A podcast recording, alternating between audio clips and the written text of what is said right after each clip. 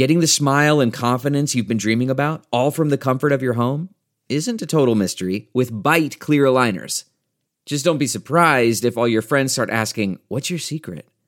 Begin by ordering your at home impression kit today for only $14.95. Byte clear aligners are doctor directed and delivered to your door. Treatment costs thousands less than braces, plus, they offer flexible financing, accept eligible insurance, and you can pay with your HSA FSA. Get 80% off your impression kit when you use code WONDERY at Byte.com. That's B-Y-T-E dot com.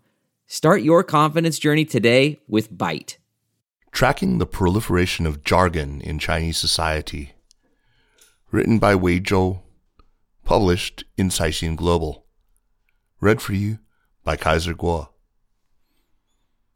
One of the more striking phenomena in China over the past year or two has been the proliferation of technical jargon, whether on the internet or in specialized fields, triggering widespread discussion.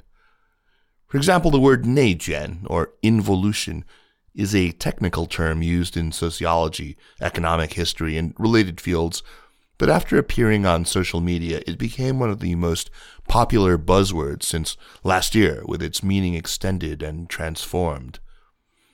This was no random occurrence. Instead, it is closely related to China's social structure. In a way, if we can better understand this phenomenon, we can better understand the current state of Chinese society. Why do we use jargon? The first thing to understand is there are two functions or connotations of jargon with diverging social mentality and means of formation. Jargon is a specialized terminology employed in a particular context associated with a particular field or area of activity. Insiders know the meaning of the jargon, but outsiders may find it difficult, if not impossible, to grasp. In fact, as jargon becomes popular within a particular field, one of its basic functions is to prevent others from understanding it, so as to quickly distinguish outsiders from insiders. Jargon terms are almost cryptic, never bearing the meaning they seem to carry on the surface. For example, within China's tea industry, niu rou, or beef, refers to cinnamon rock black tea produced at Niulankeng in the Wuyi Mountains, while ma rou, or horse meat, refers to the same type of tea produced at Ma Touyan in the Wuyi Mountains. Both use the first character of the name of the location. Both are precious varieties of Wuyi rock tea.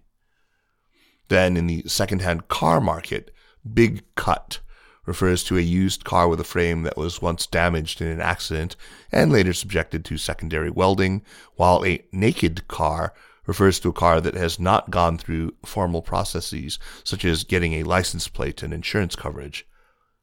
It is hard for such jargon to ever catch on, as only those engaged in the relevant field will have interest in it. More importantly, the concrete meaning is closely connected with a special context, outside of which the words become meaningless. Therefore, you may be considered an insider only if you know the specific meaning of these words. One reason people may be motivated to know such jargon is, apart from an interest in a specialized field such as tea culture, is the ability to decode terms and thus reduce the risk of being left out. Irish playwright George Bernard Shaw once famously remarked, All professions are conspiracies against the laity. This fits today's China quite well. In the absence of regulation, many sectors seem to be in deep water, even experienced persons are cautious, let alone those new to an industry. Jargon is thus often popularized to help lay people understand the field and avoid getting bilked. There are jokes about this online.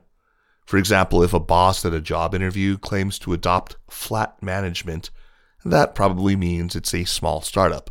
If he says localized digitization that embraces China, it may just be a public account on a social media platform. It is easy to see that the problem does not lie in the jargon itself, but in the context of its use. In fact, what people actually are worrying about is that the jargon beautifies a harsher reality. Outside its special context, you know A stands for B, but inside, A means C. The second type of jargon resembles the first in certain ways.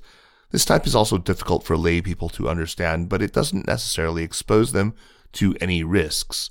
Its popularization is therefore not a result of risk avoidance, but an evolutionary growth out of subculture into the mainstream. The process is nothing new. Economic terms were the first jargon to become popular, rather than the internet terminology.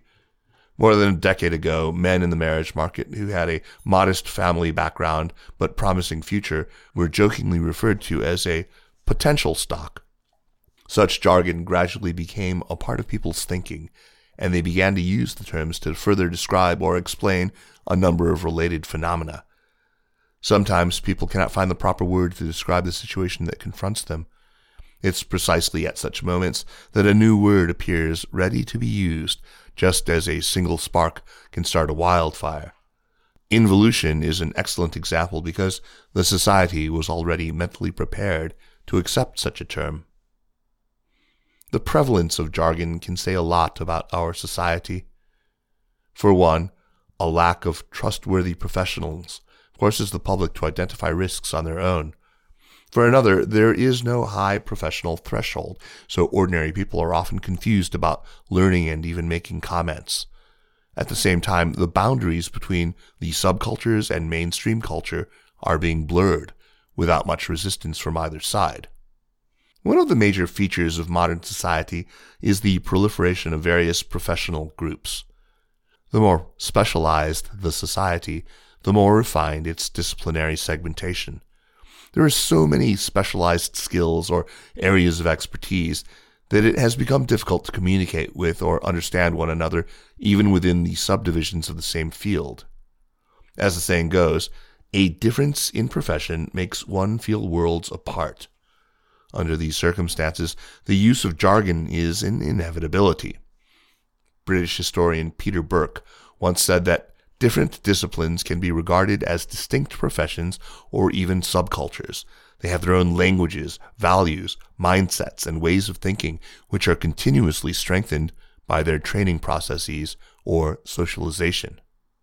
The gaps between professional groups, as well as the gaps between professionals and ordinary people, are even more prominent in the developed countries of Europe and North America. This is not only because these countries achieved modernization earlier or had more refined divisions of labor, but also because terminology in Indo European languages is even more inscrutable to outsiders. When American journalist Turner Catledge went to work at the Commercial Appeal in the 1920s in Memphis, Tennessee, his editor of the city edition once asked this question aloud in the office Does anyone know what you call a person who studies insects? Nobody but Catledge responded. An entomologist, he suggested. After that, his weekly pay increased from $25 to $35. The English word entomologist is so different from the word for insect that even in English speaking countries, only those with expertise in biology would know it. In China, meanwhile, even a primary school student would probably be able to answer the corresponding question in their own language. Thus, it is much easier for Chinese speakers to enter professional fields such as biology, medicine, and so on. Moreover, Chinese people widely and firmly believe that even the knowledge of highly specialized fields should be presented in simple language. A few years ago, philosopher Chen Jiaying expressed a similar view during a conversation. You think we should describe puzzles and problems using jargon, but in my opinion, doing so often obscures their essence. Only by stating problems in our everyday language can we really get to their heart. This quote from Fist of Fury by Bruce Lee has grown commonplace in China. The problem, however, is that this view itself implies a refusal to acknowledge the existence of thresholds to professional fields, or at least an attempt to bridge the distance. This is why lay people are often extra vigilant of experts and unwilling to believe them, saying, for instance, I'm not highly educated, don't try to trick me, or even show signs of anti intellectualism, sneering at jargon's uselessness and resisting any effort to stand out on the part of professional communities. On the other hand, lay people sometimes use jargon themselves as a convenient tool of communication about a phenomenon if not as a way to show off as well. Actually, the more equal a society is, the more likely this is to happen. In The Death of Expertise, American scholar Thomas Nichols argues that in recent decades, Americans have increasingly lost their awe of experts and expert knowledge, while experts and scholars have gradually abandoned their responsibility of public engagement, more often choosing to stay within their respective circles and communicating exclusively with other insiders. What he describes mirrors a similar phenomenon in Chinese society, although here it is not quite anti intellectualism. While Chinese people may often distrust experts and try to pull them down from their altars, many people also disguise themselves as experts, enthusiastically adopting the use of obscure specialized terms. From time to time, the result in a term's popular. From time to time, this results in a term's popularization, and with it, some popularization of the corresponding expert knowledge. No one can turn the tide, and perhaps the best thing to do is just ride it out, facing the public and engaging in active dialogue with common people. The facts have shown that this approach not only better equips the public to understand their personal or social circumstances, it also enables experts and scholars to fulfill their roles most fruitfully.